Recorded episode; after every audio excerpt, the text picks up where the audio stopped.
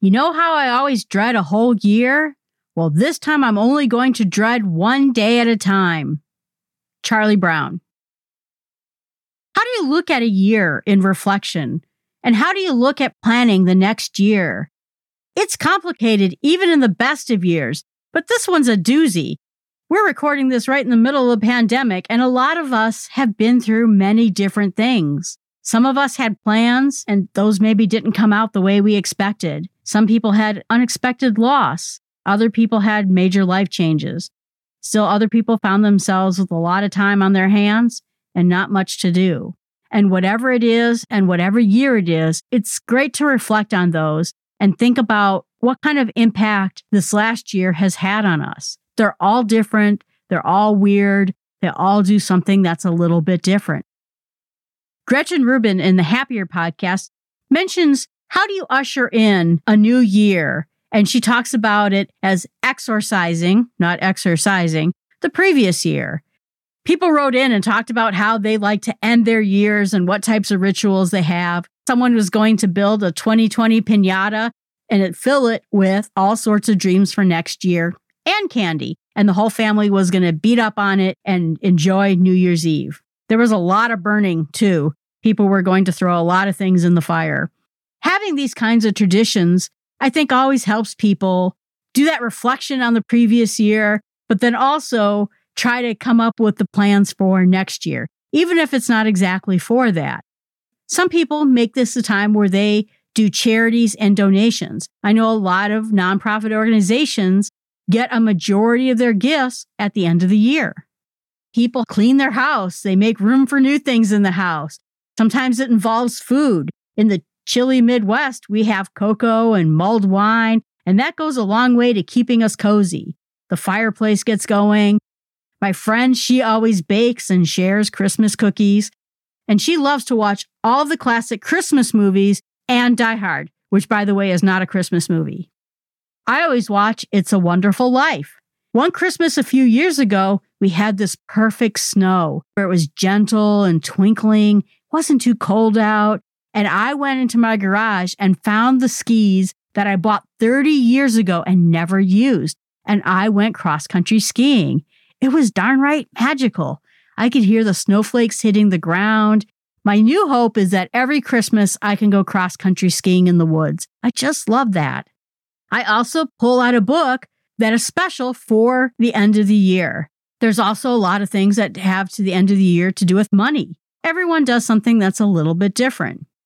And I know I'm single, so my list is a little bit too much a me, me, me. So think about what you can do with your spouse or your friends. And it'll help you too with this type of reflection that people love to do. And having that other person who can ask those questions of you and write them down maybe for you and then go through their list is helpful. Or even doing these things together and think about how the year went. Always remember that when you look at these past years, life always brings change for the good and for the bad. It's never one thing or another. And I think that what you have to do is give yourself a lot of grace at this year in particular there were things that you have planned that you just can't get done and you're not going to get done just because of the nature of the year. There were things that you probably hoped to tackle and you just didn't have the energy to do it. This is that time to be graceful to yourself and to give yourself a little forgiving. When you look back at a year, there's nothing you can really do about it. Unless you built yourself a time machine, that year is done and over with.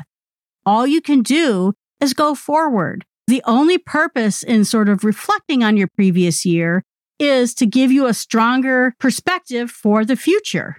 And so just remember that when you look back at your year, this is not a time to beat yourself up. This is a time to learn from it and learn how to go on and do better next year in everything that you do. So one of the things that I do is I have created a OneNote planner for myself and I ask a lot of questions about the previous year in this OneNote journal. And here are some of the questions I ask. How did the year go? Was I happy last year? Did I do interesting things? Did I see key areas of my life improve? What really made me laugh? What went wrong? What did I do about the things that went wrong? What do I need to forgive myself about? What do I need to forgive others for? Are there trends in the things I did last year? What did I learn about myself? What helped give me meaning and help me feel closer to God? Did I gain friendships or lose them? What about your career? Did you take a step forward in your career? Did you have a good working year? Did you like the work that you did? Or did you take a step back? What makes this year unforgettable? What did you enjoy doing this year? Who or what is the one thing or one person you're grateful for? What is the biggest win this year? What did you read, watch, listen to that made the biggest impact on your year? What did you worry about the most before this year and how did it turn out? What was the biggest regret and why? What was the one thing that changed about yourself the most? What surprised you the most about this year? And if you could go back to January 1st and tell yourself something, what would you say? Were there goals and plans that you had? How did they go? Do you want to continue those plans next year? Or do you want to consider them complete? What surprised you? What was your favorite meal? Your favorite book? Your favorite trip or event? Or your favorite quote? What made you laugh the most? What changed the most about you this year? Were there any big milestone events in terms of marriages or birthdays or anything that happened? What was your biggest influence this year? If you were to write a book about the previous year, what would the title of the book be? If you were to write a paragraph that would go on the back cover of the book, what would that paragraph say? How is that going to influence what you're going to do next year? Is there anything or anyone you need to tie up any unresolved issues with? What I can tell you is to dig deep inside of all of these issues. This is a chance for you to really reflect. And it's not about listing one thing per question. It's about listing an exhaustive list of all the things. What went right can be a list of a hundred things what went right. It's important to get those down. And again, this might be fun to do with other people so that you can reflect on them with another person. The other thing I do when it comes to the end of the year is I always have an end of the year project. One year I sewed pajamas. I don't know why. I got my sewing machine out. I got some flannel material and I said I was going to sew myself flannel pajamas and I am going to wear them on Christmas Day. And sure enough, I did that. They weren't the most comfortable pajamas in the world, but you know what? I made them and it was on Christmas Day. Last year, I worked on a project where I changed every password on every website and started using a password manager. Oh my goodness, that was not a fun project. Usually I try to pick fun projects. I benefited from that all year long. It is really one of those great things that I did. So again, I take that time and do it. This year, my project is going to be my day one journal. Day one is a journaling app that is found on iOS and Mac. I'm going to try to fill in a lot of holes where I failed to journal. I'm going to go through Facebook and find all the pictures. I'm going to look through my picture files and look at the dates and I'm going to put them in my journal. And I'm just going to try to come up with lists of pictures and events that I did. I plan on working on that now until the end of the year. I also plan on working on this podcast and making it better. So, next comes and talks about planning. You know, it's one thing to reflect on the previous year, but then there's another way of taking a look and saying, how can we plan for the next year? We talked in previous episodes of this podcast about planners out there like the Full Focus Planner. That planner is really engaged in reflection and planning. How can I look back at the things I did? And how can I look forward to the things I'm going to do? A lot of people like journaling on paper with a pen and they find it much more meaningful to them when they write it out. I can't read my own handwriting. Everything for me must be digital. So I have this OneNote journal that I created where I took a lot of ideas from books and journals, but some things that I do for a year is I first start out, and this is in my OneNote journal. What would the perfect week look like? It's just a grid of every hour in the day and every day of the week. And you don't fill it out by typing in each of the grid areas. What you do is you draw these big color blocks around it. So you'd say, this is the time that I work. This is the time that I sleep. Maybe I want to read a book every night before I go to bed. I want to pray every morning before I go to work. I want to exercise every morning when I get up. Every weekend, I want to be with my friends and have lunch. And every Sunday I want to go on a nature hike, whatever it is. But you block these out as your perfect ideal week. And then you place it all over your house so that you can look at it. And I will tell you what, once you start planning out what your perfect week looks like, it starts to happen. You start moving more and more towards that perfect week. And suddenly your real weeks start looking like your perfect week. I remember my boss asked me how my weekend was. And I said, you know what? It was perfect. And I really meant that because I did exactly what my perfect week for a weekend was supposed to look like. And it really actually helps a lot. Then I have planning questions. And my planning questions are sort of this combination, like I said, of my one notebook, but it also comes a little bit from that book I talked about in a previous episode, The One Thing. And remember, his thing was to ask that question What is the one thing I can do this day, this week, this year that by doing such, everything else becomes better or easier. One thing that really helps you in all of this is there's something called the Happiness Project. And this is a book by Gretchen Rubin. And we talked about her in the past. She wrote that personality test that talked about upholders and obligers.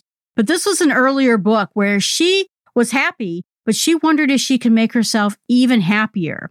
To learn about her happiness project, she has resources on her website. She also has the whole book, which you can read. But I will tell you that one of the really interesting things that you can do is just search on the internet for happiness project and see the amazing things that people have done with their own happiness projects. So for my take on it, the happiness project starts out with these 10 commandments and they're for the year. And so to just give you an idea, here's my 10 commandments. Be the best Jill possible. Two, face things honestly and say things honestly.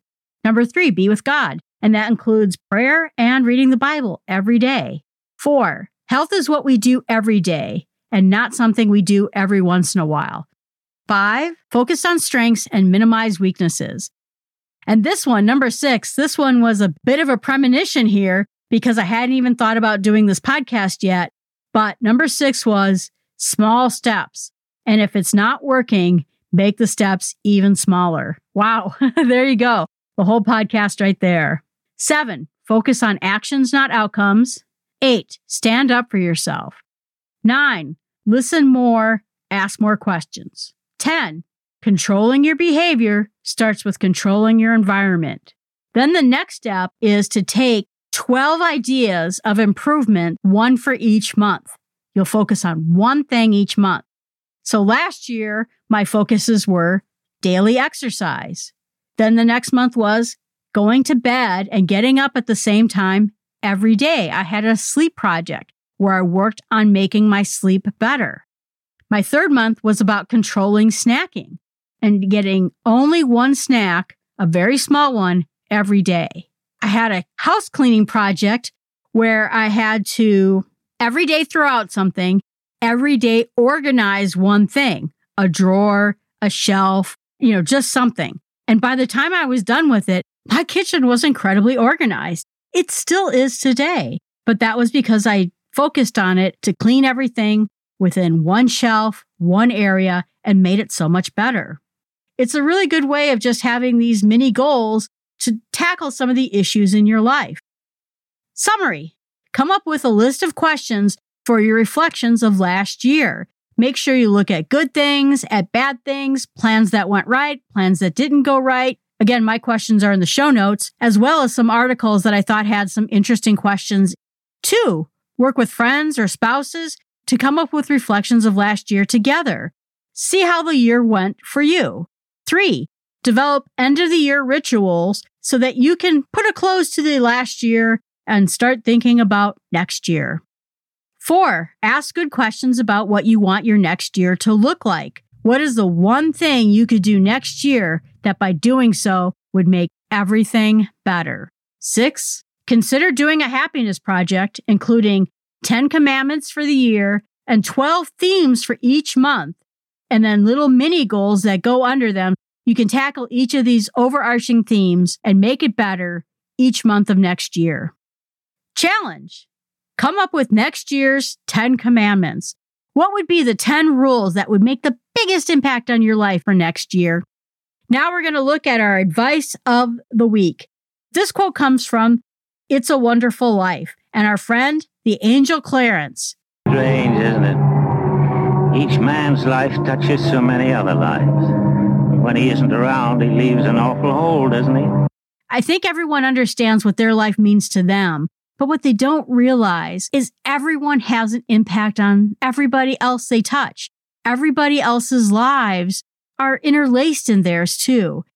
I appreciate all of you, and I hope you have some good reflections on the last year and some good planning on the next year.